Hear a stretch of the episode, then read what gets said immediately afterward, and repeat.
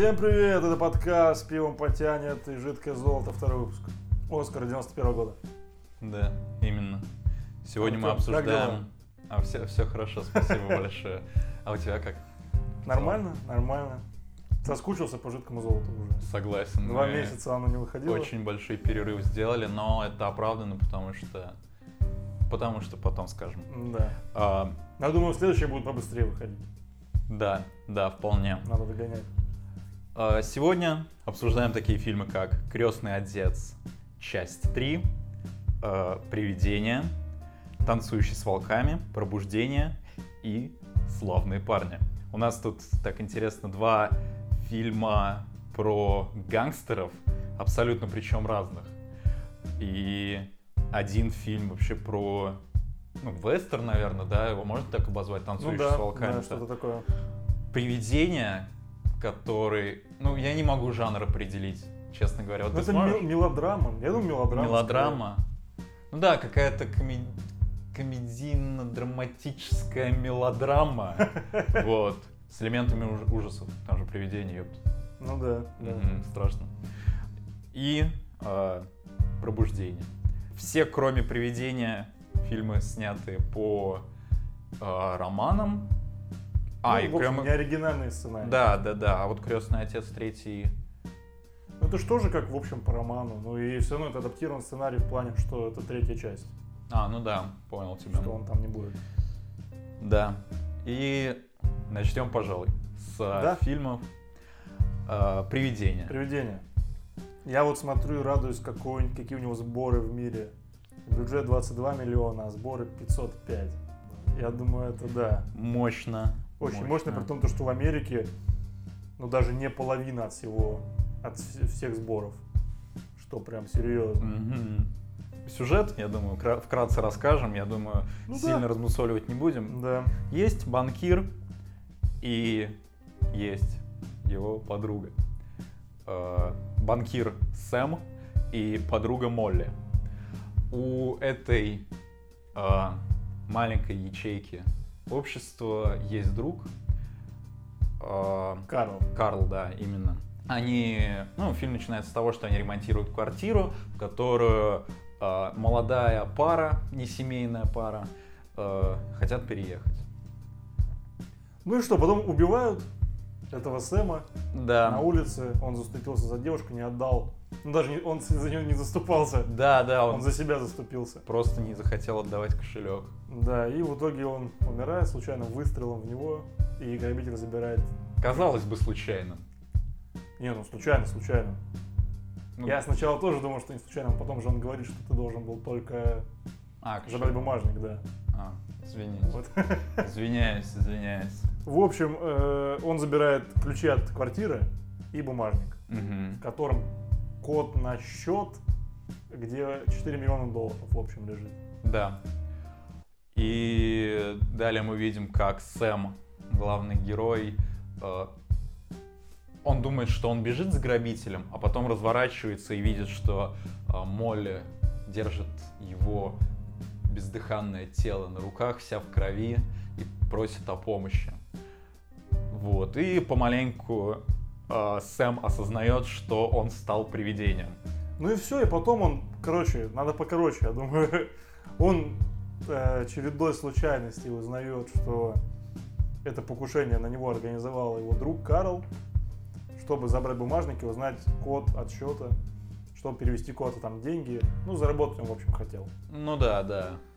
Вот, и он находит Вупи Голдберг, которая ясновидящая или кто она? Ну, она какая-то Коммуникатор- шаманка. Коммуникатор с духами. Да, да, ну экстрасенс, будем говорить так, более простым, я думаю, языком. Да, и сейчас скажу ее. Ода Мэй, ее зовут по фильму. Э, Ода Мэй понимает, что она может... Она все, все это время думала, что она не может общаться с призраками и делала вид чисто. Ну, наебывала людей на деньги. Но когда приходит Сэм э, и начинает разговаривать с ней, Ода Мэй понимает, что она все-таки ясновидящая. Попутно э, Карл подкатывает к Молли. Да, да, да. Неприятно мне показалось. Да, это неприятный момент. И такой неловкий, как будто с обеих сторон. Ну да, да. И еще там Сэм стоит. Ну да, такой противненький момент. И что, ну, короче, в общем, э, они предупреждают Молли, Молли там с э, сотого раза догадалась, что, что все-таки Ода Мэй общается с этим Сэмом. Они предупреждают, то, что придет Карл, и Карл умирает. Ну да, кстати, да. Карл умирает, э, вот этот вот э, грабитель э, Вилли Лопес тоже умирает. И в целом... А, Молли видит Карла, Сэма, извиняюсь, видит Сэма, который уходит на небеса. Они целуются, и Ну, типа, выполнив свою миссию, почему он изначально не ушел.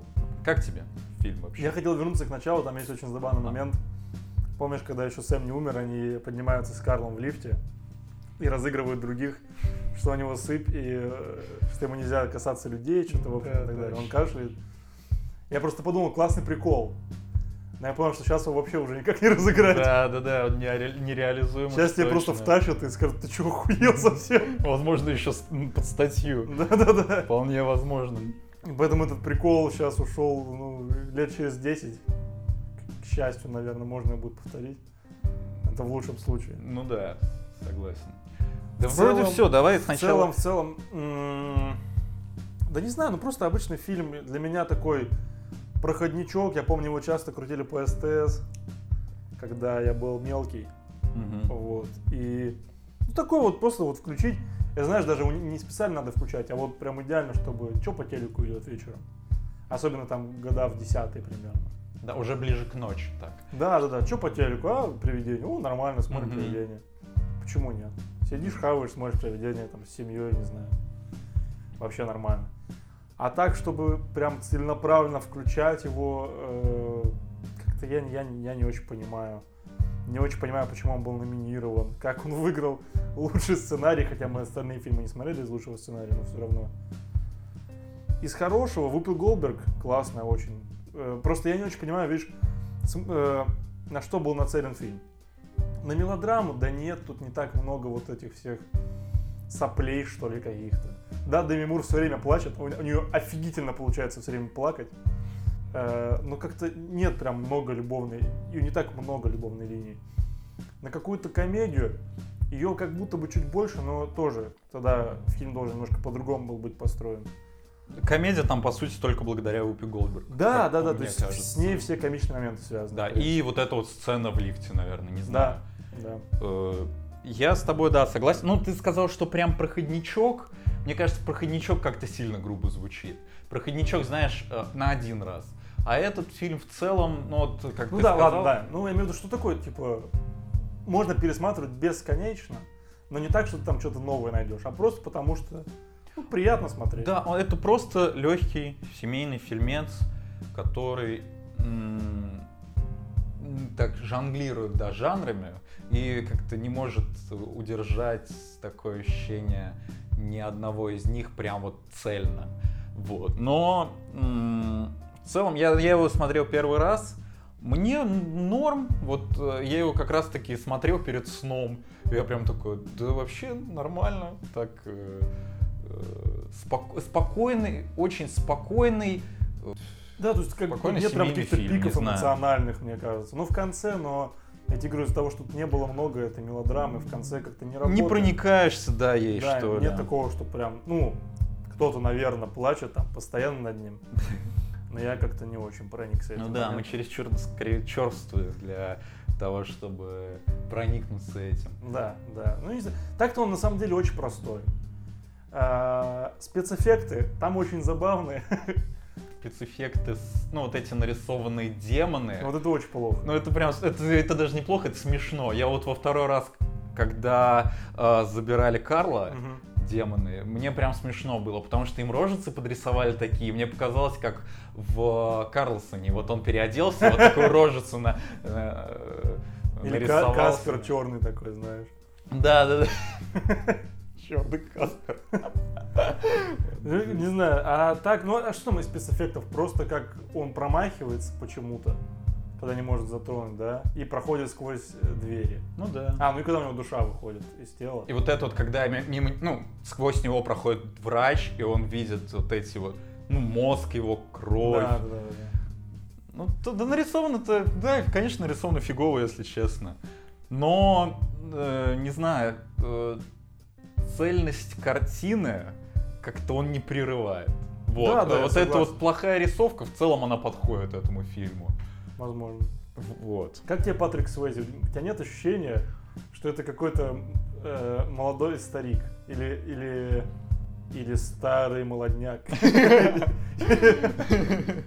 У него просто очень странное лицо, и прям вот он выглядит очень странно. Ну да, Если посмотреть как-то сбоку, такой, о, молодой человек, смотришь прям ему в глаза, какой-то старичок, который что-то пародирует кого-то, я не понимаю.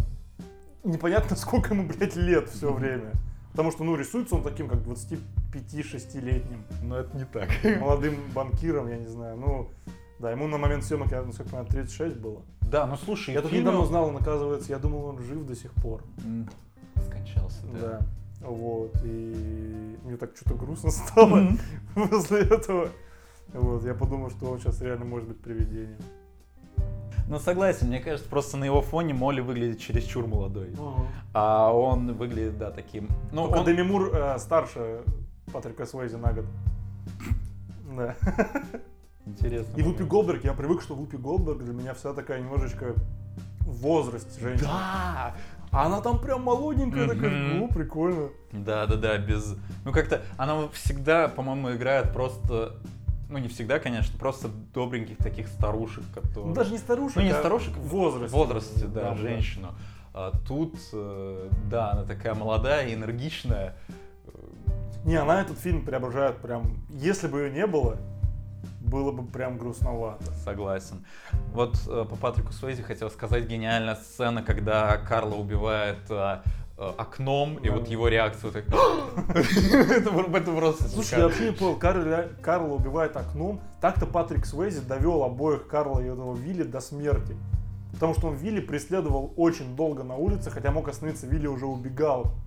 Он его преследовал, преследовал, херачил, херачил, в итоге Вилли задавили. Вилли задавили, как говорится. Вот. Этого тоже Карла, он уже от него убегал. И Патрик Суэйзи так долго стоял, смотрел, мог бы это стекло убрать. Ну, короче, он не должен был потом уходить в рай или куда. Он двоих просто довел. Ну слушай, при жизни-то он так себя не вел. Но при жизни, но все равно. Он, он мог просто их стебать, там, как он на компе там писал, что это он. Ну слушай, э, стебал бы он их, они бы убили... э, Нет, именно Деми стебал до поры до времени. Но когда они уже убегают, ну все, остановись. Брось это дело. Средненький фильмец. Вот. Давай отметим, пожалуй, положительные моменты этого фильма. Вупи Голберг уже сказали. Да, второй момент это вот этот вот переход с зеркалом в самом начале фильма, когда э, они переезжают. Переход с зеркалом. А, да, я понял. Да, классно Вот. сделано, да. Да, просто такой, вау, клево. Не знаю, но опять же, это почему-то работает, знаешь, как с э, майором Громом. То есть это вот оно один момент вот такой есть, и, больше всё, да. таких переходов м, нет. И это так довольно-таки. Для понимания отсылки э, нужно посмотреть майор Грома и поставить ему лайк. Да, да, да. Это обязательно. А, послушать, да, извиняюсь, не посмотреть. Ну и посмотреть можно. Ну да, вначале посмотреть. Пожалуй, одна из самых легендарных сцен в этом фильме это сцена лепки вазы. Ну, не знаю, мне кажется, ну, вс- все, кому не лень, сделали на нее пародию. Потому что она просто легендарная. Э, Хотя непонятно почему. Ну да, ну просто, может быть, из-за того, что она довольно-таки комично выглядит, с одной стороны. Ну, потому что я ее видел, такой, о, наконец-то! Вот. Ну, возможно, возможно, не знаю. Может, просто это, как знаешь, мемная какая-то сцена, которая... Ну, не знаю, максимально карикатурная сцена для, мера- для Ну, мелодрамы. воз- вот это да, возможно, возможно. Вот. И плюс они как-то и перевели в эту еще лепку вазы, что типа что-то такое чуть-чуть необычное. Ну да, да, и можно... И ну, над этим можно иронизировать бесконечно. да, согласен. Ну да, да. Э, Муза, музыка хорошая. Ну тут... э, Или там не это.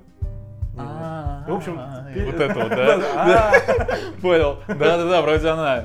Ну вот, ну это такая легендарная песня. Ее, она раз-два была. Приятно, приятно, хорошо. А, главный минус забыл отметить. фильм очень предсказуемый. Меня это выбесило сразу. Я сразу понял, что Карл, блядь, А подставил. Хотел сказать наоборот, это как в плюс, в том плане, что я тоже сразу понял. Но это тоже раскрывается минут через, на самом деле, 15. Ну, может, 20. Что раскрывается? А, ну, то есть, э, что э, есть задатки для того, что Карл э, какой-то не тот, кем себя Ну да, э, да, да. показывает, но и и раскрывается, что Карл мудак минут 20 спустя. И в целом э, я тоже сначала такой, ну, блядь, очевидно, что это Карл. А потом они вкинули это очень быстро. Вот, и то есть ты не сидел такой, блядь, да вы дебилы, это же Карл. Там в целом, ну, просто в, в один, в один момент такой, ну, понятно, что это Карл. Ну, Вот. возможно, ну не знаю, просто первые там 40 минут были построены только на этом. И это так э, предсказуемо, что ты когда появляется такой, да я, ну понятно, окей. Но согласен, в плюс они потом как-то перевели эту тему, что они не стали там 20 минут показывать страдания Патрика Суэзи по этому поводу. Да, и потом какой-то около детектив, что прям они думают, а кто же это? И вот только в конце фильма это раскрывается. Тогда был бы полный пиздец. А тут в целом... Да, потом они перевели на Оду Мэй, м, и как-то вот эти все моменты, да, сгладили, сгладили. Можно перейти к оценкам. А, кстати говоря, сегодня мы пьем вино. А, розовое вино. У нас, к сожалению, э, первая бутылка розового вина. Испанское розовое сухое. Приятное, хорошее вино. М, Не знаю, как-то ближе к белому оно, мне кажется. Ну, Да, ну такое, ничего лишнего, просто По вкусу. за свою цену. Нормально. Хорошо. А вот розовое вино это как, ну, резной козел, да, то, то есть просто два вина. Да-да-да, именно так. Well, well. Да, а оценки. Оценки. Оценки будем э, в вине или Вине, как? вине. Мы в жидком золоте только вине пока выставляли. Да, да, именно.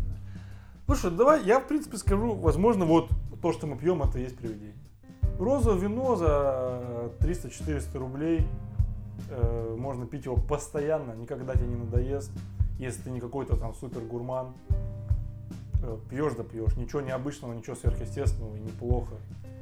Пьешь и пьешь. Оно предсказуемое где-то, где-то тебе от него нечего ждать.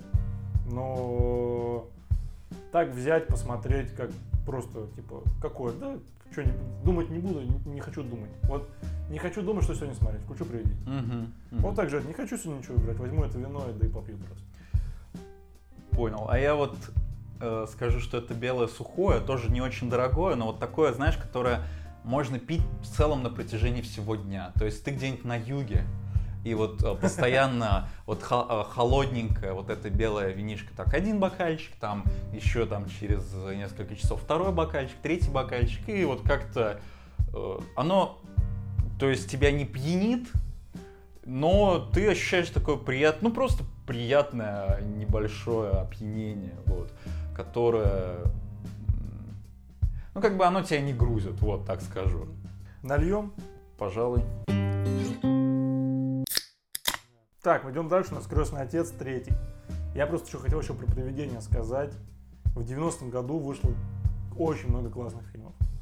Вышел «Один дома», вышел «Назад в будущее 3», «Молчание ягнят» даже я посмотрел, в 90-м вышло, но оно будет номинироваться, оно выиграет Оскар в 92-м просто. Просто, насколько я понимаю, оно прям в конце года, скорее всего, вышло, Мгм. и не успела просто попасть в номинацию. Вот, и среди этих фильмов есть Эдвард Руки-ножницы, который не номинирован вообще. Ну, где-то он, по-моему, в каких-то там, хотя, может, даже нигде, я не помню. Что странно. Что странно, на мой взгляд, просто Эдвард Руки-ножницы это просто шик, блеск, э, один из лучших фильмов, которые я видел. Большое количество, ну, короче, он попадает в этот список. И «Привидение» номинировано, а Эдвард нет. Хотя Эдвард, ну, просто в разы для меня лучше, чем «Привидение». Согласен, но хочу тебя поправить. Э, Эдвард Руки-ножницы был номинирован «Лучший грим». Да, лучший грим. Великолепная номинация, Великолепно. которая... И да. то не выиграл он. Да, это не выиграл. Ну, то, что он не выиграл лучший грим, это в целом... Просто, а, ну хотя понимаешь, мы не знаем Я с остальными фильмами примерно понимаю. Крестный отец, заканчивается э, великая трилогия. И в какой-то степени, то есть, да, он там проигрывает чем-то двум предыдущим, но именно, именно, то есть, тут можно даже номинировать просто за сам вклад какой-то в... Да, когда неуважение. как да, да, да. Это как история игрушек четвертая, там, выигрывает, знаешь, ну, то есть. Мгм. примерно такое. Танцующий с волками огромное такое полотно кинематографическое про э, коренных американцев и так далее, для Америки, гражданская война, ну, типа, большой пласт культуры. Также, ну, я понимаю, почему. Славные парни, просто шикарнейший фильм, тоже все, вопросов у меня нет. Вопросов нет. Пробуждение, то же самое. Как сюда привидение залетает, я не очень понимаю, потому что, ну, оно даже не какое-то супер Прорывное, что ли? прорывное и, э, не знаю, оскаровски серьезное, что ли. Мгм. Эдвард тоже не отличается супер серьезностью. Это как вообще сказка такая. Но, бля, тогда я все не понимаю. Ну да, номинация чисто за лучший грим, ну не знаю, как Или он просто, знаешь, у них было пять фильмов, и он везде шестым у них попадал, и он вообще никуда не попал, кроме грима. Может быть, Тоже не не знаю. знаю, может быть тогда Эдвард руки-ножницы не так стрельнул, и просто он прошел проверку времени, ну в целом, как и привидение. При- ну, «Привидение» точно прошло. Да. «Привидение», кстати, забавно, у них на ну, Уэйске 8,1 рейтинг, а А, на MDB 7,1. То есть в России... Слушай, да мне кажется, просто его из-за того, что крутили по СТС часто. Да, я тоже вот это думаю, вот ностальгические какие-нибудь чувства. Да и просто, ну, там, в 90-х, может быть, это такой просто э, легкодоступный Да, фильм. может, да, да, да, может он на кассетах раньше всех зашел, э, вышел и все. И все таки о, ну вообще классная идея, в принципе. Да, да. Так, Крестный отец, третий. Завершающая часть трилогии, Да. Которая вышла спустя сколько лет? 16, по-моему, лет. 16 лет. Ну, слушай, довольно-таки большой срок. То есть, Огромный срок, Да, конечно. поколение, ну, да, поколение, наверное, выросло на, на первых двух фильмах, и потом э, посмотрело третий. Да? Да, приятно, приятно. В цел- я думаю, сюжет пересказывать смысла особого нет, потому что без первых двух частей понять будет почти нереально. Ну, скажем, что Майкл пытается обелить свой бизнес, у него уже дети довольно-таки взрослые. Вот эти вот проблемы начинаются отцов и детей, когда э, сын хочет стать актером, а отец говорит, нет, ты не должен. Певцом, певцом, ну там, оперным певцом. Ну, да, да, оперным певцом. А отец говорит, нет, ты должен стать юристом, ну и все такое прочее. Ну и э, старые грешки возвращаются, ну и... Да, и старые корешки становятся уже не корешками. В общем, да, не получается у него обелить бизнес, и в конце его дочь убивают. Вот такой фильм. Небольшой спойлер. Да-да-да. Пару слов. Пару слов, пару слов и об, об интересных фактах. О, о как. Знаешь, есть всегда такое ощущение, когда заканчивается какая-то трилогия, и все таки вот, ну все, четкий конец. Больше этот фильм никогда не будет сниматься. Мы закончили. Когда смотришь «Крестного отца третьего», такое ощущение определенно есть. Но у, у Копполы было, были задумки снять четвертую часть. Сэнди Гарсия, это который вот, я уже не помню, как его зовут, который привер, э, получается, племянник Майкла Корлеона. А Винсент Минчин. Ну, Винни, да, короче. да, да, да, Винни, Винни, да. И с Ди Каприо. Но из-за того, что автор книги умер, а, не стали продолжать снимать. И вот здесь такое, знаешь, что типа, есть ощущение, что все, больше никогда такого не снимут. И прошло уже 20-30 лет, где такие, ну, третья часть, все, это конец же был. А нихуя! Могла быть четвертая вообще-то. Интересно очень. И познавательно, главное. Второй, то, что Де Ниро мог сниматься в третьей части. Возможно, опять какая-то была бы предыстория Вита Корлеона. Но там, поразмыслив, тоже он в итоге не снялся. Ну, именно Коппола так решил, что в итоге нет. Но, если бы Де Ниро снялся, был бы, прикинь, какой год. Славные парни, пробуждение, крестный отец третий. Просто три фильма. Да, это было бы, прикинь, еще везде бы супер классно сыграл. Три номинации из пяти. Было бы красиво. Согласен. Я думаю, пару слов от нас чисто. Да. Что, ну, третья часть, очевидно, проигрывает первым двум. Да нет, не очевидно. Ну, почему? нет. Ну, Пер- первый, конечно. Первый, ну да, про вторую часть не будем, не будем. Да-да. Мнение не сходится. Объясни просто, вот давай так, объясни, почему третья э, хуже второй. Ну, во-первых, потому что, ну, лично для меня, то, что все-таки жизнь мафии именно показана меньше. Нам просто показывают, как а, Майкл Корлеоне флексит такой, у меня много денег, но у меня еще семья, которая, ну, и все такое. Ну вот просто проблемы такие, знаешь, житейские, показанные с, э, с точки зрения мафиози, хоть и такого бывшего сказать. Кстати, года там, получается, 70, середина 70-х. Ну что-то такое, а. да, по-моему. Что-то такое. До 75-го вроде. Угу. Ну то есть в одно время как славные парни. Да, да. Угу. А, вот, ну и пока почти не показана жизнь вот мафии самой. А, это первый момент. Второй момент, ну, э, сюжет просто, ну, он напо меньше наполнен, чем вторая, уж точно. Вторая, как по мне, сюжетными арками наполнен больше даже, чем первая. Что, ну, не факт, что играет ей на руку, но лично для меня... Ну да, да, есть такое, согласен. А, лично для меня все-таки а, вторая часть не проигрывает первой, она более энергична, она более, ну, больше моментов затрагивает, опять же.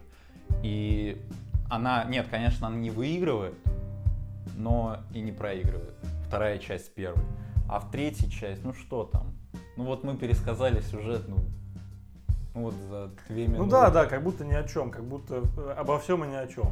Да, но понятное дело, что э, спустя 16 лет э, он производит, ну, я вот опять же возьмем вот то поколение, которое в юношестве э, посмотрела первые две части, и вот уже статные дядьки, ну, относительно статные. Ну да, на производит впечатление в любом случае. Оно будет, как-никак, будет нравиться. Угу. Чисто вот из-за каких-то, возможно, даже ностальгических чувств. Да, да, определенно. Вот, а из-за того, что мы смотрели, ну, по крайней мере, я смотрел все три части залпом, меня просто как будто бы это немножко вот не из той же оперы, вот так скажу. Первые две части, они смотрятся цельно довольно-таки. Третья часть... Да, согласен, она как будто вырвана. В отрыв, да, очень. Да. Да. Я хотел сказать про положительный момент один, который я помню, который мне понравился. И у меня вообще как-то, я понял, что у него такая тема почему-то заходит во всех франшизах, когда в конце нам каким-либо образом напоминают, даже максимально тупым, напоминают о первых фильмах. Помнишь в «Сумерках» даже такое было в конце, когда просто под музыку идут э, кадры? Э, флэшбэки, да. Я... Да, мне все это типа нормально смотреть, мне нравится. Угу. Пусть мне «Сумерки» не нравятся, но в плане того, что ты как-то освежаешь память, и в общем у тебя такие, что вот столько времени прошло, реально. Классно. В третьей части «Крестного отца» есть танец, помнишь? Или не танец, или когда убивают дочь, он вспоминает, как он танцевал с дочерью в третьем фильме. Угу. Потом танец из первой части, где он с женой, которая э, взорвалась а, вспоминает танец. Взорвалась. Не на танцполе. Да, да, да. Вот. И ее второй части, когда он танцует с, э, со своей женой. И вот, в общем, все ты так как-то воспринимаешь, и думаешь, блин, прикольно, кайфуешь. Я посмотрел, то есть, такую огромную историю, вот, у меня флешбеки, даже вот через мини-танец, но как-то ты, в общем, напоминаешь себе об этом, это классно. А так, не знаю, для меня просто это супер скучный фильм, реально, обо всем и ни о чем, очень тягомотный, очень повествование такое нудное. Опять же, какие-то вопросы уже там к вере пошло, он там вот в Ватикан ездит. Не всегда понимаешь, о чем речь, потому что, ну, очень много у Майкла Корлеона связей, очень много знакомых. Он как будто Тони, Тони Старк, да, вот... Э. Не, мне кажется, Тони Старка поменьше. Ну, в общем, я имею в виду то, что, опять же, очень много новых лиц который появляется такой, блядь, э, куда, чё, где, всех надо запомнить. Вот, и в общем из-за этого как-то впечатление портится реально нудно, тягомотно, и вот ни к чему не приводит. Концовка вроде даже неплохая, но как-то, не знаю, мне прям было очень просто скучно. Просто, просто скучно, потому что событий много, как, как, как будто бы, а сюжетных арок мало. Опять же начинается какая-то тема с женой, с которой неужели все точки над «и» расставили во второй части, и в первой, и во второй. Ну, во второй, конечно. С ней какая-то там опять романтическая линия начинается, они там в этой Сицилии как бы рады друг другу, все так хорошо. Ты такой, а к чему? К чему mm-hmm. это вообще? Зачем это здесь? Mm-hmm. Потому что в любом случае, да, первая часть «Крестного отца» это шедевр, вторая часть, хоть мне и не очень нравится, тоже по своей просто тягомотности, Но по третьей я просто чувствую, да, что как будто бы много событий, но они ничем не подкреплены. И вот все заканчивается в итоге просто тем, что убивают дочь. А все остальное, что они начинали изначально, ничего, не, они ничего не закончили. Вот. Я понимаю, то, что такое событие обрывает все, в принципе, прошлые связи этого фильма, но... Ну, согласен. Еще вот эта вот арка, как сказать, может, это грубо прозвучит, инцеста, что ли, что когда там... А, ну да, с, э, получается, с дядей, не, не с дядей, с братом двоюродным. Да, двоюродный брат, ну ты типа на это смотришь и показывают, что ты должен поверить в их любовь, но из-за того, что они родственники, они не могут быть вместе. Ну так они не могут быть вместе, потому что они родственники. Да, да. И тут даже не показано какой-то высшей любви, ради которой ты можешь даже поверить, ладно, хрен с ним родственники. Ну, именно Понятное дело, что это все оборвется, но я имею в виду, что даже на секунду ты не можешь в это поверить так, что да может пофиг. Ну нет такого. Ну, ты да. сможешь на это все время такой, остановитесь. Да, хватит, это переборы, ребята. Поэтому да, да, я согласен. Я хотел бы сказать то, что у крестного отца номинация на Оскар 7, ни одной победы. Номинация на Золотой Глобус 7, ни одной победы. И две победы в Золотой Малине. Серьезно? Ну, за худшую женскую роль второго плана, за Софию Копполу, за дочку Майкла Корлеоне. Но она реально очень смешно играет, я бы сказал. Особенно, а. когда, когда он умирает, ну, это чуть-чуть забавно. И за худшую новую звезду тоже за Софию Копполу. А. Вот. Поэтому, в принципе, свои награды крестный отец забрал. Ну, да. Как обидно, наверное. Да, хотя ее могла играть Вайнона Райдер, но она пошла в Эдвард Руки-ножницы. И молодец. Молодец, и правильно молодец. сделала. Все правильно сделала. Да, ее никого не номинировали. Нет 7 номинаций. Но с другой стороны, мне кажется, так даже обидненько. У тебя 7 номинаций, а ты ни одной не взял. Чем тебя просто не отметили. Хотя, нет, наверное, для какого-то нового фильма это не обидно, но для крестного отца третьего, я думаю, это обидненько. Когда первые два фильма брали лучший фильм, а тут как бы нет. Третий крестный отец меня подразочаровал после просмотра про, просмотра просмотра первых двух фильмов. Вот какой-то такой вердикт у меня. Хорошо, давай оценки. Оценки. Ну для меня это вот знаешь э, продается вино, по-моему, какой-то Симон, Дон Симон, что-то подобное. Короче, оно испанское вино, э, белое, сухое, но оно в коробке. И оно продается э, рублей там, ну, 350, что для вина в коробке довольно-таки нормально. Ну, потому что в Испании это вино продается для готовки. Вот. А, как будто бы это вот это вино, то есть, ну, короче, невкусное. Ну да, да, нормальное объяснение.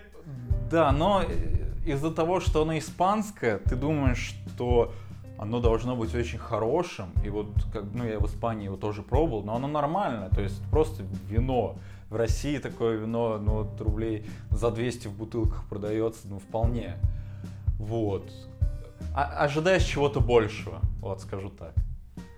Я понял. Я, я бы сказал, что это какая-нибудь э, сангрия в полуторалитровой банке. Ага, ага, что ты берешь, такая. да, берешь, пьешь ее, пьешь, она не кончается, все не кончается. А тебе уже по концу так не хочется ее пить. И вот реально, крестный отец, потому что мне по концу уже даже, ну, прям, как-то он, даже во втором, который я не очень люблю, тебе интересно, чем закончится. Тебе все равно, и концовка-то классная. А здесь такое ощущение, что тебе вообще пофиг, чем закончится. Угу. И вот так же ты пьешь, пьешь, пьешь, пьешь, еще не очень вкусно, угу. не заканчивается, сидишь на этом солнце, на солнцепеке, пьешь теплую сангвию, да нахер, блядь. Фильм Мартина Скорсезе, потрясающий фильм. Я сейчас офигел с рейтингов и с оценок на Оиске 8,1, на MDB 8,7 и на MDB миллион оценок. А на нашем э, сайте 139 тысяч всего. Почти 140, 914. 140, 139, 914. Да, да. Вот что. Э, шикарный фильм. У него один Оскар за лучший мужской роль второго плана у Джо Перши. Шесть номинаций было. Вот. Опять же, сборы, я, конечно, с приведения вообще удивляюсь, как они 500 смогли забрать, у славных парней 46. Хотя у них даже бюджет больше, чем у приведения. Ну, в принципе, это объясню. Ну, окей, это нормально, можно понять. А сколько, сколько там бюджет? 25 или что? У славных парней? Да, да, да. 25, да. 25 и 46 сборы. А, Что-то как-то скучно. Да, причем они, а, они, видишь, они все в США. А, Все с- ровно, блин, до цента, походу, все в. США. Вот, в общем, так. Ну что, поехали, славные парни. А, Скорсезе делает красиво, как всегда. а сюжет чуть-чуть. Ну, Ну да, да, понятное дело. а, ну, извини. Я, в общем, в общем, что по сюжету? В общем, есть Генри, да, его зовут, Генри Хилл. Чувак, который все время э, с детства мечтал стать гангстером. И он начинает с детства помогать э, семье, получается, э, гангстеров. Какие-то просто мини-вопросики решать, что-то продавать там нелегально. Ну и, в общем, как-то с ними подмучиваться. Они тоже какие-то проблемы решают с отцом, ну и так далее. Да. Вот небольшая экспозиция. Все, потом показывают, что произошло через несколько лет. Э, Он уже повзрослевший, 21-летний. Извини, Мужчина. чуть перебью. А В детстве а, Генри знакомится с Томми, Да, и они становятся такими довольно-таки близкими ну да. друзьями. да. И что- с Джимми он знакомится, с Де Ниро. Да, да, да, тоже. да. В принципе, он со всеми уже в детстве познакомился. С да. кем надо. Что, он уже в семье гангстеров, как, ну не в семье, но именно помогает. В тусовочке. Тусовочки, да. Все, они просто мутят дела. Ничего, кстати, такого там, кстати, да, не так много уж рассказывать. Просто какие-то мини-делишки проворачивают, где-то торгуют, где-то кого-то убьют. Ну так между делом. Между делом он знакомится со своей будущей женой, с которой изначально как-то знакомство не заладилось, но в итоге они женятся. Все классно, все хорошо. Вот.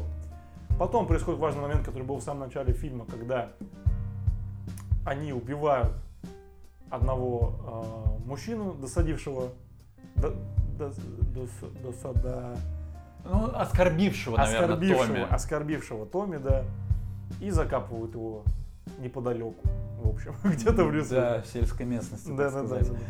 Потом они ненадолго залетают в тюрьму, потому что они просто выполняли какое-то поручение от Полли и вымогали деньги с другого чувака. Но сестра этого чувака, оказывается, была какой-то машинисткой ФБР Мгм. и сдала их вместе со своим братом, насколько я понял. Вот, они получили, получается, получили, получается, по заслугам, в общем. Э, Сажают в тюрьму их, они там кайфово сидят, винишко, солями, пицца, стейки, а, текилка. Очень хорошо сидят. Вообще, у меня прям... PlayStation не хватает. Да, у меня прям представления изменились. Все, все вообще по шику, по блеску. И в это время Генри начинает чуть подторговывать э, запрещенными веществами. Да, еще в тюрьме это Да, начинается. да. Э, Ему жена таскает эти запрещенные вещества и так далее. Потом он чуть э, раньше срока выходит, насколько я понимаю, я не понял как, но как-то выходит. Ну, по блату, опять же. Ну потому- да, да. да. Все было куплено, все было схвачено. Мгм. Прям как государство описал некое. Вот. э, Что дальше? А Он начинает подторговывать наркотиками. Джимми еще сидит в тюрьме, насколько помню, не с ними сидел. Вот. Полли ему говорит, хватит торговать запрещенными веществами, остановись. Это плохо, что он от- отсылает как-то к крестному отцу чуть-чуть. Да. И такой, о, прикольно. Хотя в крестном отце это все раньше началось намного по времени, да. То есть это еще в первой части, это с 50-е, начало 50-х. Мгм. А, Он все равно продолжает. И в итоге тоже череда-череда обстоятельств неудач. И он садится во второй раз в тюрьму. Да, ну, э, череда неудач, там вот это вот э, ограбление э, Люфтганзы. Да, да. Ну, оно, кстати, никак же не повлияло. Да, и садят его в тюрьму за наркотики. За наркотики таки. его садят, да. Да, и насколько я понимаю, э, почему Поли не хотел, чтобы, а, чтобы Ге- Генри торговал наркотиками, потому что у них нет связи, связей с э, вот этим отделом по борьбе, по борьбе с наркотиками, потому что с, поли- с полицией-то можно как-то дог- договориться, Да, да. а тут уже хер. А тут уже все, ты сядешь. Так, в итоге он мутится, мутится. э, Да, ограбление Люфтганзы, ограбление которое... Ганзы, да, достаточно забавное такое. Да, да. Вот. И потом происходит момент, когда Томми посвящают в семью. Потому что он итальянец, его можно посвятить. Чистокровный итальянец. Чистокровно. То есть Генри и Джимми не могли, потому что они были ирландцами. Полуирландцами, полуитальянцами. Да. И Томми приезжает красивый, и его убивают. Да. А говорят, за что? Потому что они убили того чувака, которому Томми в молодости чистил ботиночки. Мгм. Вот. Они это все узнают, Джимми с Генри, нервничают, все плохо, потом они насколько типа, перестают общаться. Да, скорее, возможно, даже из-за того, что Генри торгует наркотиками Да. и как-то, ну, а, отсоединился от вот этой вот всей, не семьи, ну, группировки, э, вот, Да. преступной. Да, и Генри э, арестовывают второй раз, э, и пока он под следствием, его выпускают под залог, но вот ему как-то вот уже особо никто не радуется. Полли дает ему совсем какую-то крошечную сумму денег, которую, а, как Генри говорит, даже на гроб не хватит. А Джимми, как думает Генри, ну и скорее всего, Джимми пытается, ну, планирует э, убийство. Убить Генри, да. Да, но Генри оказался проворнее Да, и сдал. и сдал Джимми и Полли. И все, заканчивается фильм, то, что Джимми и Полли на, на скамье подсудимых. Э, А Генри говорит, ломает четвертую стену просто Великолепно. просто, просто шикарно ломать четвертую стену. И фильм заканчивается, потому что- он говорит то, что все, я теперь Не, не, подожди. А, Генри под, а, под- подходит под программу защиты свидетелей, Свидетелей, да. его куда-то перевозят в какое-то захолустье, у них частный дом с, со своей женой, и э, мы видим, как Генри выходит из дома, э, смотрит в камеру, роняет пару слов и играет э, композиция Сида Вишеса «My Way». Directed by Martin Scorsese. Кстати, там в один, в один момент я просто как, как- какая-то сцена, по-моему, это в тюрьме как раз было, когда они первый раз сидели, кто-то варил э, соус, Мгм. и я такой, бля, это Скорсезе. Но потом я думаю, нет, но он не может быть тогда таким старым. В итоге я посмотрел, это был брат Скорсезе. А, слушай, как, как у тебя хорошо ассоциативно вот это вот на лица Да, работает. Да. Я увидел, просто прям очень похож был. Но я думаю, ну нет, ну, сли, ну староват, староват. Мгм. Но в итоге, да, это был брат. Ну, просто фамилия Скорсезе, сомневаюсь, то, что это однофамилец настолько похож. Да. Вот, что про славных парней? Давай, что у тебя Э? Великолепный гангстерский фильм, который э, показывает жизнь мафии, жизнь гангстеров, вот немного с другой стороны. А весь фильм э, нам показывают, что главные герои, они ублюдки. Ну, прям а их действиям нет никакой, никакого оправдания. Чем мне вот фильм а, принес что-то новое, вот в этом взгляд на мафию, что все-таки в крестном отце показано как-то, что гангстеры, они такие более добрые и какие-то, ну, вот просто... Они просто показаны э, разно- более разносторонними, что ли. Да, а тут вот однобоко нам показывают. Однобоко, но класс. Да, однобоко, вот, но классно, что Просто они ты понимаешь, прям- что вот у них просто никаких других действий, они только творят криминал, они только там продают все, что можно, все запрещенные вещества, только кутят, изменяют женам и там убивают. Да, да. Тут без шансов, да, вообще без шансов симпатизировать как-то. диалоги, которые происходят во время того, ну, два, которые мне уж точно запомнились, это диалог в машине, когда они поджигают. а, Ну, кафеху. Да, ресторан, кафе, потому что он не приносит прибыли, и в целом нахер он нужен. Но они сами его сделали, чтобы он не приносил прибыли, в принципе. Да, да, да, да, да. И просто общаются на какие-то абсолютно житейские темы. А, И во второй э, диалог с а, матерью Томи, когда они а, убивают вот впервые, в первый раз, а, кладут тело в багажник и при- при- приезжают к матери Томи за лопатой, как они сидят, ужинают, и абсолютно бытовые вот эти вот обсуждения о что-то около. Ну что, как здоровье? Как, ну, как вообще в Да, целом? А еда, чё-то- еда классная вообще, вкусная. вообще. Да, да, еда абсолютно. Великолепно. Я бы из диалогов еще отметил, ну это скорее даже может быть монологи, это первое, это что я смешной что ли? От Джо. Пеша, это первый в этой же самой кафехе.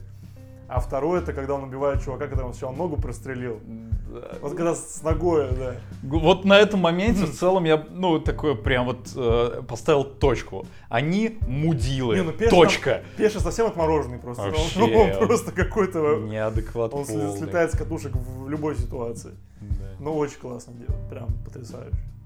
Да, и насколько я помню, э, вот этот вот монолог, ой, ну, монолог, да, что я смешной, что ли, это импровизация. А, да? Да, потому что, ну, Джо Пер, там не до конца понятно, то ли он а, пока работал официантом, где-то подслушал, то ли пока он сидел, а, это вот, этот ди- диалог. Ну, кстати, да, просто Генри отвечает как будто бы не, не прописано. Он, Да, типа, он просто «Чё? в ахуе.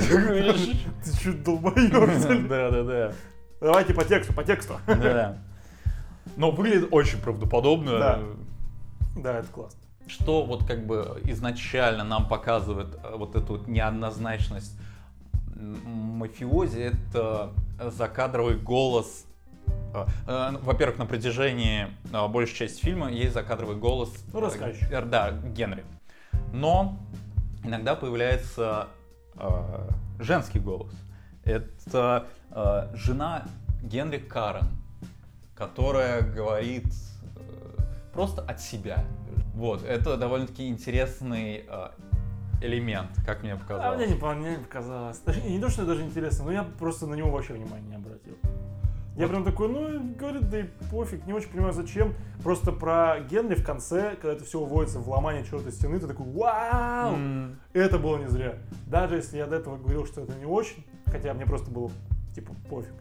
Ну, просто он еще хотя бы что-то объясняет по ходу, по ходу а, повествования. А ее монологи, они супер, ну, не знаю, ни к чему. Там первый, я вот единственное, что, что помню, когда он, помнишь, в начале отхерачил пистолетом другого чувака, который к ней приставал. Да, И да, он- соседа. Да, он не дает пистолет, он такая, ну вот он, типа, такой, ну, я сейчас утрирую. Bad boy. Он такой bad boy, да.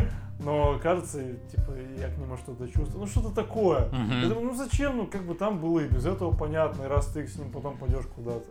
Ну вот смотри, это нам показывает вот две точки зрения. Точки зре... Точку зрения человека, который в этом варится, и точка зрения э, человека, который... Ну, со стороны. Да, и, ну, то есть, женская точка зрения, Ну, мужская просто, точка зрения. Человек, от- который это рассказывает от себя, он и главный герой, он в этом варится. А со стороны иметь чисто тогда одно мнение тоже, мне кажется, не очень. Тогда Так она было- не имеет одного мнения. У не... Она по, по мере вот этого фильма, ну, вот это повествование, она как-то меняется Меняется. в любом Ну, случае.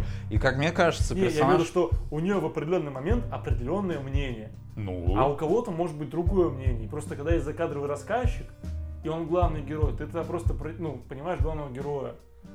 А тут, если человек именно со стороны, то тогда можно просто второе мнение давать. Там нужна была вторая жена. Нам, вот с девушки, с которыми он общался, надо было, чтобы они со своей стороны что-то еще. ну тогда было бы четыре э, героя-рассказчика. Нахер это Ну вот, я поэтому не очень понимаю, зачем нужна жена. Ладно, что еще хорошего? Я бы сказал, ну, потрясающий скорсезовский юморок, вот именно юморок, который, он настолько, то есть нет шуток вообще, но ситуации, какие-то ре- резкие монтажные склейки противопол- ну, противоположного значения, монологи, диалоги, но особенно от Джо Пеши, ну просто вообще шик, блеск, потому что, ну, гангстерские фильмы, ну, особенно после того, как вышел «Крестный отец» и просто э, дал почву для всех остальных гангстерских фильмов. Кто-то такой юморной засунуть как будто бы тяжеловато. Вот попробуй в «Крестного отца» первого засунь что-то юморное. Ну, ты скажешь, ты что, дебил? Тут вообще-то серьезные вещи творятся.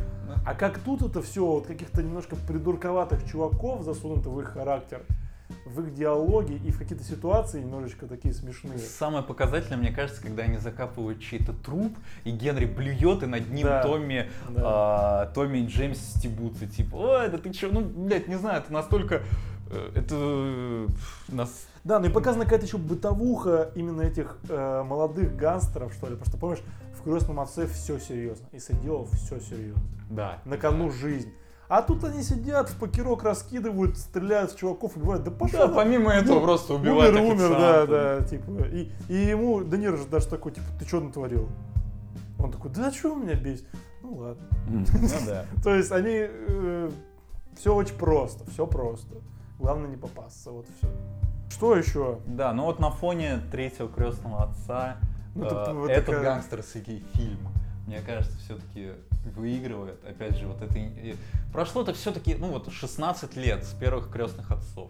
Ну, ну, поколение сменилось, нужно что-то новое, более энергично, более драйвово и захватывающе. Вот в этом фильме, мне кажется, это есть. Да, потрясающе. И я говорю, мне очень нравится, как Скорсезе, я тебе уже говорю, рассказывает большие истории, емко, и не нарушая какой-то логической цепи всего этого. То есть ты смотришь, времени проходит 25 лет, а тут мини-сценки, что-то раз здесь посетили, раз здесь, все в одном городе, никто никуда не уезжает, все в одном месте. Угу. Ты просто по, по ходу каких-то второстепенных вещей узнаешь, то, что, а, ну, время меняется. И в конце тебе просто говорят 80 Такой, а, окей. Угу. Все, тебя не, не э, бесит то, что проходит столько времени, они кладут столько мало сцен в 25 лет. Ты сидишь, смотришь, окей, все. Драй, вот драйвово, быстро, энергично, не муторно, э, с хорошей долей юмора, и тебя просто это как-то вот все выносит. И даже если какие-то есть э, пробелы в фильме, тебя вот эта вот э, энергичность и какое-то легкое отношение ко всему этому уносит от этого, и ты его, их не замечаешь. Вот все. Этим вот, мне кажется, славные парни прям очень, очень хороши. Угу. А, давай пару слов вот о каких-то таких минусиках. Минусиках главный актер. Мне Кстати, Рэй да. Мне он просто, я, мне не очень нравится Рэй Лиота, и просто я не очень понимаю, почему именно он почему выбран он на это... главную роль. Плюс ему, блядь, 21 год, когда он появляется, потом ему, считай, уже около 40 даже больше, он не поменялся вообще ни, ни в морщинке. И как-то, не знаю, он просто... Если Джо Пеши максимально тебя вы, ну, как-то... Ты в него веришь на 100%, то ему не то, что не верю, но мне кажется, он просто не очень подходит для этой роли. Вот из минусиков хотел бы отметить как-то на детей сильно быстро подзабили. Ну тут и не о них речь, потому что слишком много людей, чтобы о них поговорить, а на детей уже как Ну да, ну просто как-то ну показать, как они страдают, что ли. Не знаю, вот, вот единственное, чего мне не хватило. Возможно, и все. Возможно. Ну просто это, мне кажется, естественно, когда показывают огромное количество людей. Угу. Когда там он их знакомит с семьей, там это Мария, это Мария, это Мария, это Мария, этот Бил, Бил, Бил, ну там, говоря. Кстати, ты да. такой, бля, да, я понял, что тут будет тяжеловато. Но как-то, не знаю, вот тут Скорсезе все умещает компактно, и смотришь как, не знаю, как будто э, придумано очень много, как будто мир настолько продуман, но показано там 5% от этого мира. Если ты до чего-то хочешь, что-то хочешь спросить, все продумано, и он тебе на этот вопрос ответит. Вот. Угу. Оценки. Выставим. Слушай, я не знаю, ну какое-нибудь красное сухое рублей за 800 такое. Mm-hmm. Берешь и, и кайфуешь. И вот оно прям легкое. А «Славный парень» это не, не тяжелый фильм. Это не да, абсолютно он прям, не тяжелый. Он прям э, легенький, хороший. Сидишь, кайфуешь. Ну вот ты сказал красное, может просто больше любишь красное, мне больше как-то белое сухое заходит. Поэтому это для меня вот тоже белое сухое. Да, дорогое, не из того сегмента, который я покупаю в основном. И вот знаешь, э, где-нибудь в ресторане под какой-нибудь морс... море... морепродукты, вот это белое сухое, и оно прям идеально заходит, и вот все друг на друга э, очень э, ложится хорошо, еще и сырочком, ой, классно как. Вот, просто я, я кайфанул. Вот скажу так. Слушай, я бы сказал, что это, возможно, российское очень хорошее вино, потому что я по гангстерским фильмам просто не очень, мне не очень нравится. Mm. И, ну, в большинстве своем. И вот э, как и российское вино. И ну, какое-нибудь крымское, окей. Вот какое-нибудь крымское хорошее. Ну, которое ты прям такой, ну, прям вау! вау. Mm-hmm, да. Понял тебя. Вот это выделяется из всех, что я. Mm-hmm. Поехали дальше. Пробуждение. Пробуждение, да. Пробуждение. Вот вначале я сказал, что почему мы так отложили запись второй части э, «Жидкого золота», потому что Ваня читал книгу э, «Пробуждение», да, соответственно, автора. Оливера Сакса. Угу. Оливер Сакс, потрясающий писатель, ученый, э, кто там он, ну, доктор. Я уже читал его, Человек, который принял жену за шляпу, потрясающе. Mm. Его пробуждение, да. Потрясающая книга, просто шедевр, э, шедевр на самом деле. Как- потому что в чем кайф?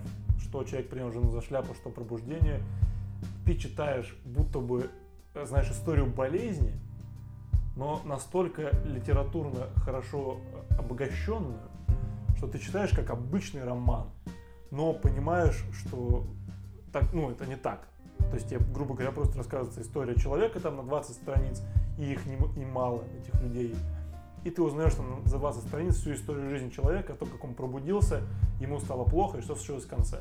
Мгм. Вот. Потрясающая книга, там, не помню, по-моему, 15 да, или 20 пациентов, плюс какие-то дополнительные прологи вообще о болезни, о последствиях сонной болезни, об летаргическом энцефалите, о паркинсонизме и так далее.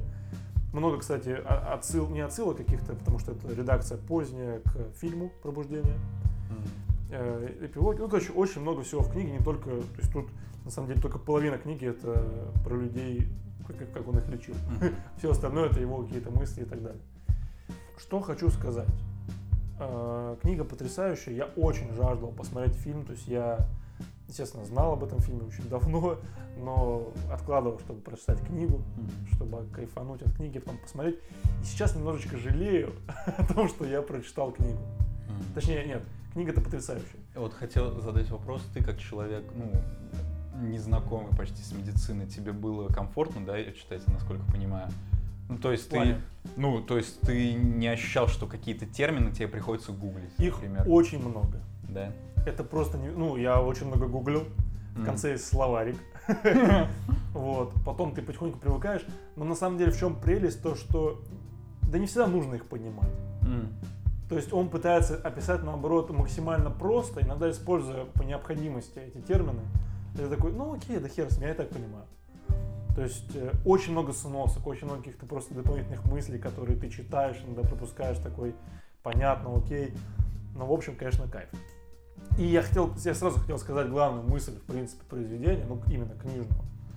А, цитата. Нас интересует не груда симптомов, а личность и ее изменяющиеся отношения с миром. То есть, как он и говорит в фильме, э, и вообще, почему он обвиняет остальных там, неврологов и так далее, нейропсихологов, потому что они все делают эти исследования и просто их записывают как в, для других врачей.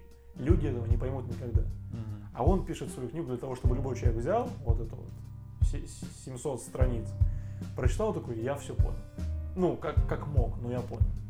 В этом, то есть, и прелесть книги, и, в принципе, то, что, как он говорит, помнишь, в фильме, вы все разные, я не знаю, как на вас это подействует. Мгм. Вот, и, то есть, и он говорит, главный, одни из главных вопросов человеку такому, это как дела, как, ну, типа, как ты? Мгм. Вот это, это хороший вопрос, он говорит. Потому что человек там может, то есть, что болит, он такой, «Ну, нет, не знаю. Не знаю». А как дела, он тебе выскажет все, что, все, что на душе лежит, вот так и будет. Вот, это был э, пролог. Давай к фильму, как тебе фильм?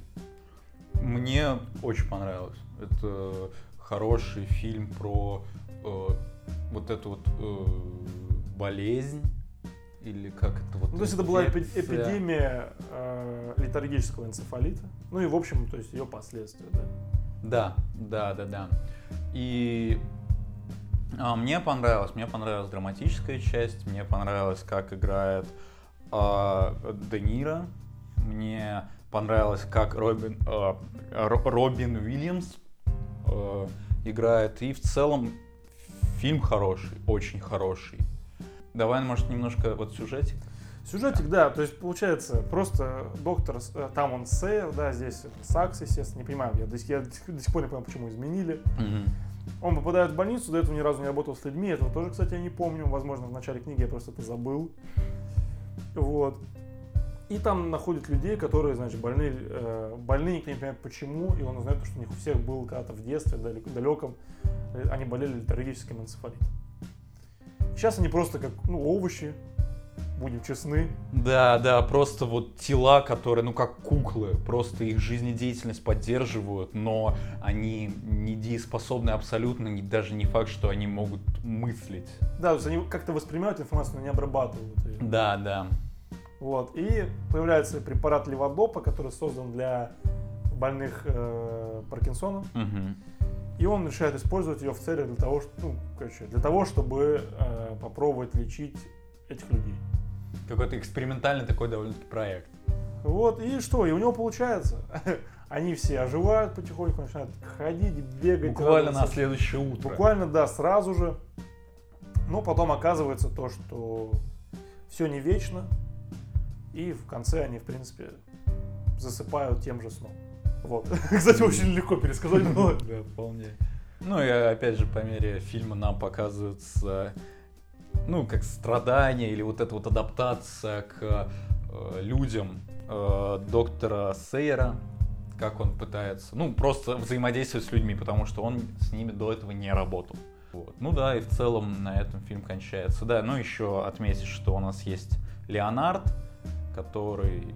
э, Ну, как главный пациент, да, да, на да, котором глав- был первым использован этот, этот препарат. Да, который немножко раньше, вот все на нем, и, и оживление, и вот дальнейшее затухание э, как, э, личности э, происходит, все остальные пациенты это видят, и им от этого лучше точно не становится. Что я хотел сказать, почему я немножечко жалею то, что я не просто посмотрел фильм, а прочитал еще книгу. Потому что, конечно, тяжело уместить все там, всех этих э, историй 15, э, 15-20 пациентов в один фильм. Это невозможно просто. И они взяли за, э, за, за главную историю последнего пациента в книге Леонардо и первого, на ком была использована леводопа. И это, возможно, да, это удачно, потому что у него, наверное, самая интересная действительно история. Он как персонаж очень такой, э, прям фактурный такой, какой-то необычный, какой-то мыслящий, очень умный, читающий человек и так далее. Это интересно. Но даже вот про него там в книге 20 страниц. Такое ощущение, что в фильме было использовано только 5. Серьезно? Да, потому что, ну, как э, показано в фильме, на нем используется леводопа, он резко оживает, потом ему не дают гулять, а, он из-за этого начинает нервничать, начинаются тики, начинается тремор и так далее, все плохо, и потихонечку затухает, и, в принципе, все. Книге очень много подробностей, он писал свою автобиографию, он написал свою автобиографию, он три года был под леводопой. Три года. Три года он был под леводопой. То есть вообще они применяли с 69 по 72 год. Три года он был под леводопой. У него, как у многих других э, пациентов мужского пола, появлялись сексуальные фантазии. Очень много галлюцинаций и так далее. То есть в фильме мало чего отражено. И такое ощущение, что фильм-то короткий. Час 50 идет всего. Да. И вот если бы он шел чуть подольше, мне кажется, было бы просто э, не то что лучше, но они бы побольше раскрыли каких-то моментов, связанных именно с приемом леводопа и каких-то эффектов, побочных симптомов там и так далее. На остальных пациентов вообще как будто немножечко подзабили. Они все просыпаются в один момент, утухают в один момент, что немножечко странновато. И как-то не очень понятно. Вот. В общем, каких-то отдельных... Не знаю, что еще отметить, что прям мне не понравилось в фильме. Но как будто было небольшое, не то что разочарование после просмотра, но какая-то недосказанность определенная была. Хотя я понимаю, то, что если не читав книгу это смотреть, это будет вообще шедевр просто. Мгм. Мне так кажется. Слушай, ты вот сказал про три года, мне так грустно стало. Что, ну, вот в фильме-то, ну, показано определ- уж точно не три года. Ну, типа лето. Да, да, да, ну, три месяца условно. И как-то, ну да. Вот. Плюс не все пациенты утухали. Кто-то возвращался к нормальной жизни. Да, не к такой, какая была до этого. Но к нормальной. То есть они могли мыслить, они могли что-то делать. Ну, они функционировать, функционировать в целом. могли, да. А там затухают все. Вот. Поэтому, Мгм. в общем, э, книгой как будто бы, на мой взгляд, не очень вяжется. Но сама идея, мне нравится, как она отражена. То есть главная мысль того, что мы забыли, э, то есть э, эти люди ожили там, ну как в фильме, на три месяца. И радовались жизни, ну просто охереть как. А у нас вся жизнь, а мы ничего не делаем. Вот. Это классно. Да. Ну и Сама в конце, опять же, эта проблема поднимается, когда доктор Сейер э, э, пытается позвать на свидание вот, э, медсестру, которая проявляет симпатию на протяжении всего фильма э, к этому доктору. Ну и у него это получается, и они идут гулять. То есть Да, ну, он то есть- осознал вот эту вот главную проблему, которую высказывал э, Леонард. Да, ну тут и почему у него так получалось хорошо с ними коммуницировать, потому что он сам с людьми не особо ладил. То есть он так же, как они, грубо говоря, выпал на большое количество Мгм. времени из этого мира. Вот, это да. В общем, э, фильм классно отражает идею, но очень много моментов, на мой взгляд, упускает. Возможно, не нужно. Но когда смотришь сразу же после книги, есть ощущение, что ну прям много не Недосказанность. много не именно. сказали. С другой стороны, у меня пока нет идей в голове, как это можно было сделать, только удлинить хронометраж и побольше показать вот это вот немножечко переходное состояние от его супер пробуждения. То есть, как Сакс пишет сам, три фазы пробуждения, бедствие, примирение. И примирение может быть либо ты опять становишься тем, кем был, либо находишь какие-то способы существовать там в каких-то э, мини-дозах леводопы, либо просто тебе становится чуть лучше, и ты как-то ну, потихонечку оживаешь просто. Ну, то есть ты уже не такой овощ. Ну, а вот вторая фаза, это получается вот, вот эти вот нач- начинающиеся Ну, то тики, есть тики, ну, и так далее. Весь, э, весь спектр того, что может плохого произойти, да. То есть как будто бы не, не хватает хронометража, чтобы показать переход от супер пробуждения, когда ему супер классно, до вот этого вот э, перехода. Потому что там это фильм немножко быстро. Ему классно, он хочет гулять, его забирают, он начинает из этого нервничать, начинаются тики. И он там, как и в принципе в книге, он себя в, возомнил таким мессией, который должен против всего мира пойти, потому что они ничего не понимают, они нихуя не смыслят. Так и было. Мгм. Вот. И поэтому, да, это круто отражается. Ну и в конце, как он принимает то, что... Да нет, классный фильм, классный фильм. Я на самом деле очень много протираюсь просто потому, что я говорю то, что когда смотришь после книги, э, у тебя вот такое некое двоякое впечатление понял. Ну вот как раз таки из-за того, что я не, не читал книгу, а посмотрел чисто фильм, мне очень зашло.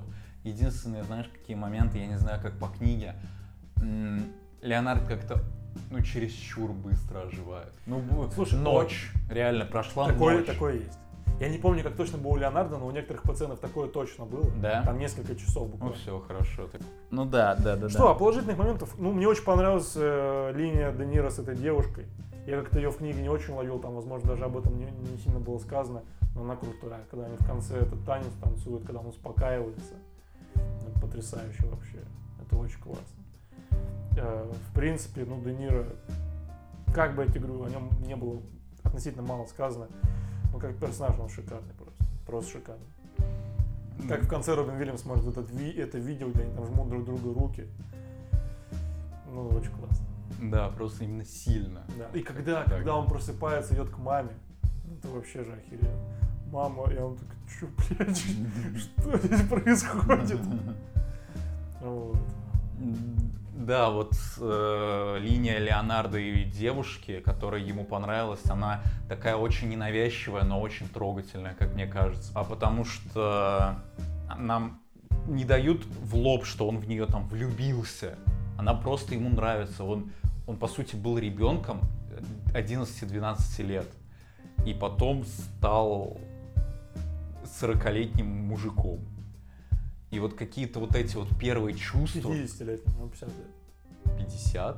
Прошло же 30 лет. Ну, он там, э, нет, ему, в общем, ему 50 лет. То есть он 19 года, они сами сказали, а там 69 М, понял, вот тем более. Когда... Ну, то есть, э, ты не ощущаешь, что между ними любовь. Просто э, Леонард привязался, она ему понравилась. Запечатлелся. Да, да, да, да, да. И как-то вот не показано вот это вот... э, Ты не можешь придраться к этой линии, потому что ты такой, я не верю в их любовь. Так у них и нет любви. них и нет Они любви, просто... Просто Леонард э, к ней привязался, а вот эта вот девушка, ну даже если она э, из жалости как-то к нему тянется, ну даже пусть вот этот вот именно миг, который ощутил Леонард, ну это, не знаю, потрясающий танец. Очень Да, понравился. да. Ну, не, очень трогательный фильм. Р- Разрывающий такой, да. В целом весь фильм, он, да, он очень трогательный. Я немножко сейчас даже начал понимать, возможно, просто фильм хотели реально сделать прям таким максимально добрым, гуманистическим, что не стали пихать какие-то вот из книги даже Да. немного грязные подробности их вот э, пробуждения и бедствия. Там вот в пользу, ну, допустим, без галлюцинаций каких-то, прям супер, э, когда они сходят с ума или там каких-то сексуальных возбуждений, может там, там, там много неприятного. Когда смотришь, и тебе жалко людей, ты понимаешь, то, что, ну, Но они ничего не могут с этим поделать. Просто ничего. Да, более просто для массового зрителя, наверное. Да, да. Ну и очень важный фильм, я думаю, такой, прикинь, какой-то тоже Мгм. пл- пл- пласт и какой взрыв был тогда на этот препарат на этих людей, я думаю. Это не раз освещалось. Ладно, можем выставить оценки, потому что можем долго говорить, я думаю. Да, да, да, согласен. Че, я, я не знаю, ну какой-нибудь, блядь, ну очень хорошее вино тоже вот как с парнями, ну рублей 800. э. Да просто прям классное вино, сидишь, пьешь, чем-то закусываешь, с чем-то, какими-то закусками, можно, можно без. Как, как хочешь. Вот э, вино можно пить вот как хочешь. Вот взял Мгм. и, и выпил. Классная оценка. Просто очень хорошее вино, вот так. Мгм. Мне все-таки кажется, для меня это вино чуть-чуть подешевле, но не из-за дешевизны, а из-за большей доступности. Вот, но вот какое-то не- недорогое вино, но которое вот прям супер хорошее. А думаешь, оно более массовое, чем славные парни? А, нет, оно не более массовое, но такую проблему и вот эти вот все медицинские А, ну, я понимаю, нюансы окей, я понял. донести до... Очень ч- просто. Типа. Да, которые... Вот они, они донесены просто вот так вот. ну, Да. На блюдечке тебе дают, и ты такой, все, я это понял, и я все осознал. Вот. Вот Хорошо. какое-то такое вино, э, белое сухое, опять же, для меня. И перейдем к победителю э, Оскара за лучший фильм «Танцующий с волками».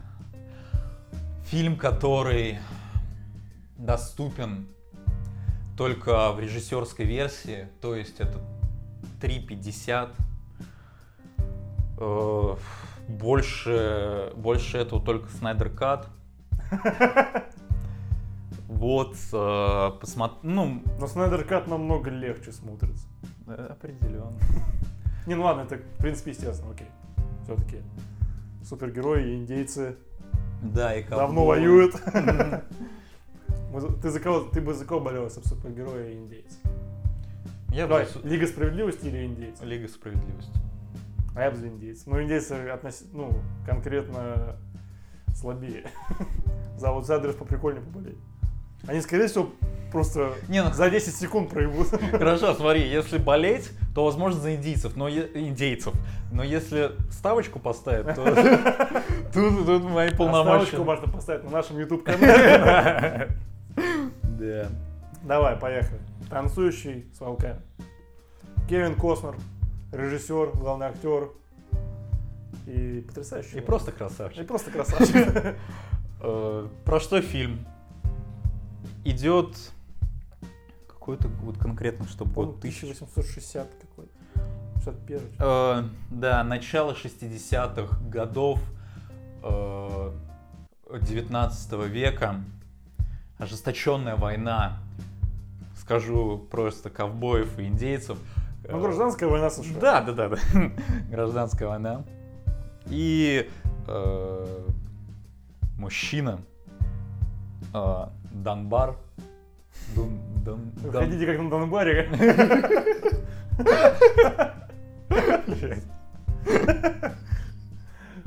Да, ты прав. Короче, в общем, Дон- Донбар ранен в ногу.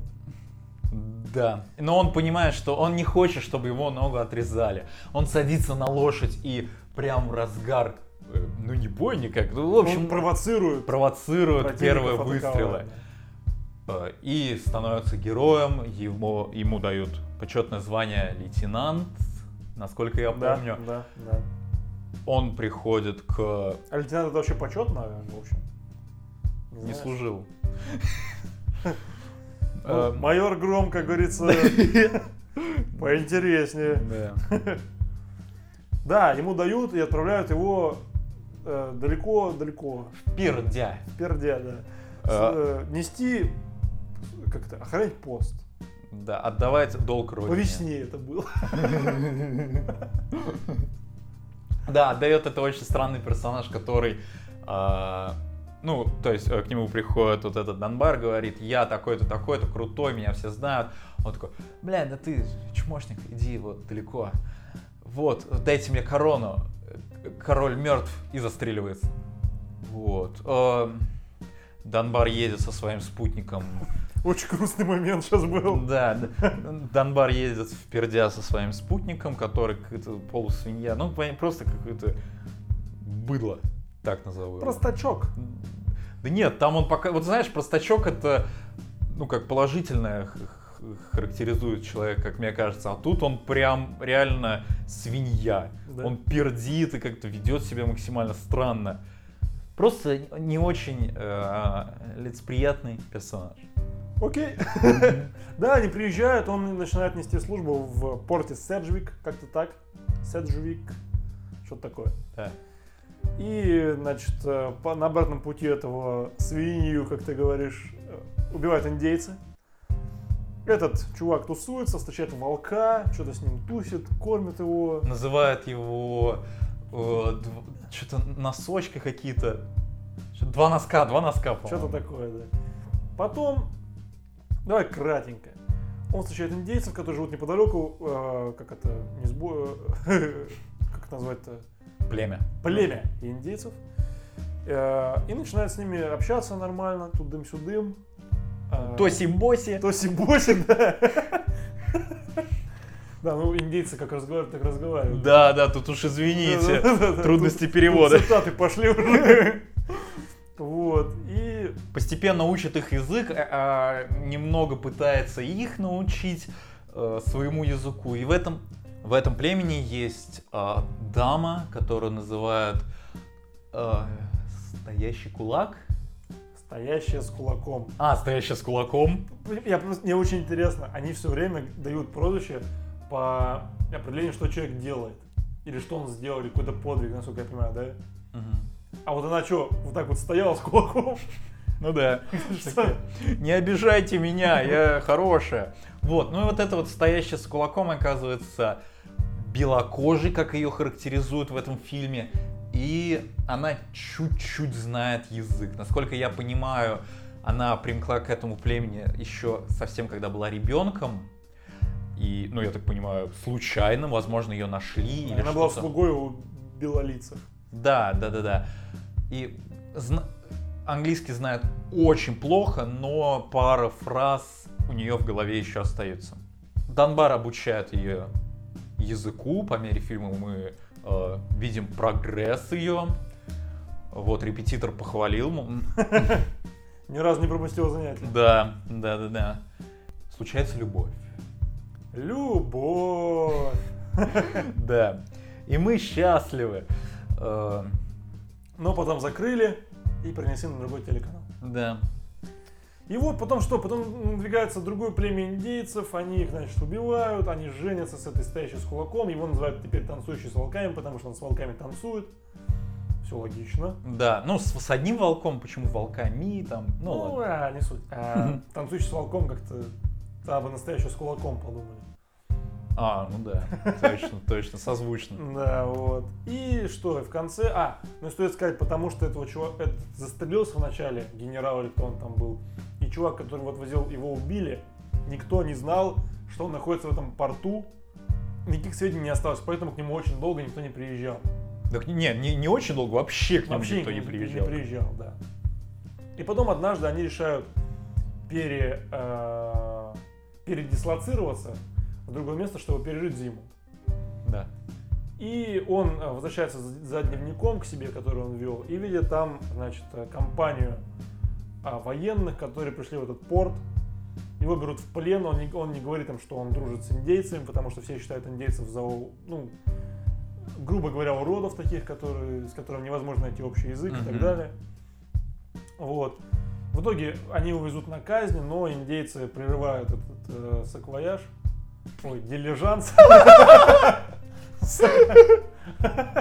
Ну, похоже. Я уже просто бутылка почти допивается, я уже не могу. Да. Жарко сегодня, вот.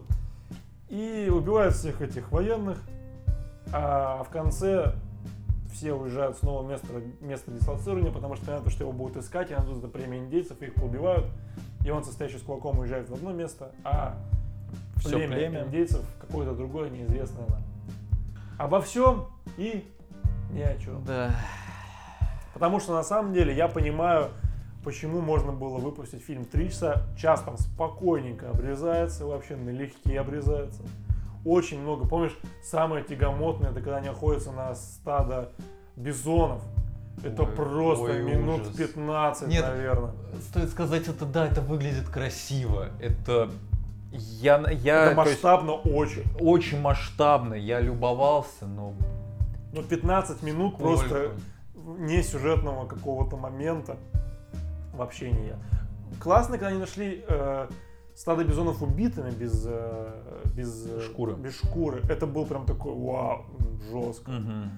А потом вот эта охота на стадо, ну, очень, очень долго, очень много дальних планов с музыкой, просто минутных, двухминутных, которые спокойно обрезаются. Вот, поэтому, да, 4 часа абсолютно тяжело смотреть. Не нужно, если где-то находите 3 часа, обязательно смотрите просто 3 часа, если вам интересно. Из хорошего, что а, индейцы, наверное, круто показаны, нам этого просто не понять, потому что мы не коренные американцы, ну и Ну, просто, Да, мы просто, мы просто не знаем этой истории. не знакомы вообще тут с даже не надо культурой. знакомиться, да, с гражданской войной США, потому что она тут особо никакого влияния не, не несет на сюжет. А вот именно показ нестереотипных индейцев считается крутым. Но для меня это были обычные индейцы, которых я где-то мог видеть в других фильмах. И как-то не обращать на это внимания, что вот эти по-другому. Да, у них круто показан быт, то, что они как будто бы не настолько от мира сего. Потому что они достаточно простые, просто чуваки, да, говорят на своем языке, да, немножечко отличаются. Но в общем, помнишь, там дети, ну, то есть какие-то дети тоже шаловливые, все как-то у них не так строго, что ли. Ну, как-то, не знаю, это, это приятно было. Это немножечко, возможно, отличается от того, что можно видеть в других фильмах. Вот, что еще из положительных? Музыка классная, она похожа очень на героев Меча и Магии, просто, мне кажется, они так, и, ну, герои прям, я, я, я отвечаю, они ее украли. Она очень, по- на третьих героев просто, просто очень сильно. Битва с э, другим племенем индейцев классно поставлена. Именно и снято, энергично, не затянуто вообще. Классно сделано. Ну и вот, в общем, ну, снято-то неплохо, снято классно. В принципе, история сама по себе даже не такая плохая, интересная. Концовка неплохая, классная. Вот. Мне очень понравилось, помнишь, когда перед, э, перед дислоцированием они говорят с э, 10 медведей, это гла- ну, типа, глава, президент. Да-да-да. Вот, и он говорит, э, покурим недолго. И там закадровый голос этого Донбара. М. И он такой, для 10 медведей недолго, это бесконечно. Это классно было. Первая шутка, единственная и хорошая. Не знаю, вот игру обо всем ни о чем. Очень скучно смотреть, особенно режиссерскую версию. Не знаю, как было бы, если бы это было 3 часа. Возможно, реально повеселее, поэнергичнее, поинтересней. А так, я не очень понимаю, за что он, выигр... за что он выиграл Оскар, чем он настолько сильно впечатлил всех. Потому что, ну, да, операторская работа, да, классно. Но, в общем, история это очень простая. И только за то, что показаны классные индейцы, вот эти коренные американцы, я не знаю. Ну, возможно, для них это прям реально супер прорыв был. Но сейчас смотреть, я бы не сказал, что он прошел какую-то проверку времени. Я как бы, я люблю вестерны. Мне э, нравится наблюдать за бытом э, тех людей и в целом как-то ну, Red Dead Redemption, мое почтение. Но, не знаю, возможно, э, мне не так интересно наблюдать за индейцами, которые, с, ну, с культурой которых я абсолютно не знаком. И вот даже, конечно, знакомо, она не впечатляет, да. Да, да, да, да, да. То есть ты не чувствуешь, что ли, их. И поэтому мне было очень сложно смотреть этот фильм. Мне искренне было неинтересно. Мне было интересно наблюдать от начала фильма, ну, буквально 20 минут, когда вот эта вот сцена с, ну, ногой, когда он надевает ботинок, Да, начало, кстати, прям такое. да, вот сцена с ботинком, она мерзкая, но я, меня прям очень сильно передернуло. Я чувствовал вот это. Да, это боль. Да. И вот как-то все. Сцен... Ну, а, Ну, концовка-то неплохая. концовка хорошая, да. Когда убивают э, его спутника, вот, ну, в смысле спутника, я имею в виду волка, волка, волка. Да, да. Э, да, вот э, что он ощутил вот эту вот дружбу с ним, и его просто взяли и убили, просто как скот какой-то. Даже это, это даже была не охота, а они просто... Издевательство. Так, да, издевательство, живодерство. Да и в общем концовка классная, когда его берут в плен, прикольно, все интересно, реально какое-то напряжение создается. Ты не знаешь, что дальше будет. Да, момент с подтиранием э, последней страницы, то есть Да, по, да, э, да. по мере пребывания Дамбар, Дам, Дамбар вел дневник, в котором на последней странице написал «Я люблю стоящую с кулаком». И из-за того, что белокожие не умеют читать, э, два... Ну, Они украли этот дневник. Да, они, да, они просто взяли его, почитали, они пошли посрать, взяли этот дневник и вырвали последнюю страницу из дневника и потерли им жопу. Ну, то есть, да, это ну, просто максимально показано, что белокожие мудилы. И вот знаешь, вот это вот твое, да я понял, вот, вот это вот, э, до- вот доводит до, до максимума. Да я понял, да, они мудилы. Все без исключения. Кроме Дамбара. Да. В общем, да, ти- тяжелый для анализа какой-то фильм, потому что он рассказывает так много всего, и надо как-то все охватить, но что-то прям не хочется охватывать, потому что как-то не несет какой-то, мне кажется, ценности этому фильму. Точно. И не знаю, возможно, если бы сейчас эту, да даже не сейчас, просто рассказать эту историю чуть попроще, как-то Более доступно, более что ли? доступно, да, она бы, наверное, Оскар э, и не взяла. Но мне кажется, это могло стать прям таким очень... возможно, прошла бы проверку временем. И просто стала бы таким очень классным вестерном. И про индейцев бы классно рассказала. И какие-то битвы прикольные. Потому что битвы это классно показано. И, ну, и вот оставить концовку, как она есть. Потому что, ну, первые два часа она вообще в никуда просто. Просто в никуда, на мой взгляд, уходит. Очень-очень муторно, очень долго. Бизоны, э, бизоны, ну, я не, короче, очень тяжело. Да, наверное, они передают максимально быт индейцев. Но, я говорю, так как мы смотрим это сейчас здесь, к сожалению, это неинтересно. И как-то, и не то, что неинтересно, не хочется Муторно. дальше ознакомиться с этим. Вот реально. Не возникает желания погуглить все, что можно насчет этого, и все узнать. Вот как-то фильм, к сожалению, не дает этого. Вот еще хотел сказать, что в фильме, я не знаю, как в театральной версии, но в режиссерской, есть антракт. Очень смешной антракт. Три минуты песни, это что было? Да вот, да нет, это может быть э, к тому, что этот фильм нужно воспринимать больше не как фильм, а как театральное представление, что ли. Потому что в целом происходит все в одной локации. Ну, тут не знаю, может быть просто нужно дорасти до этого фильма, чтобы его понять.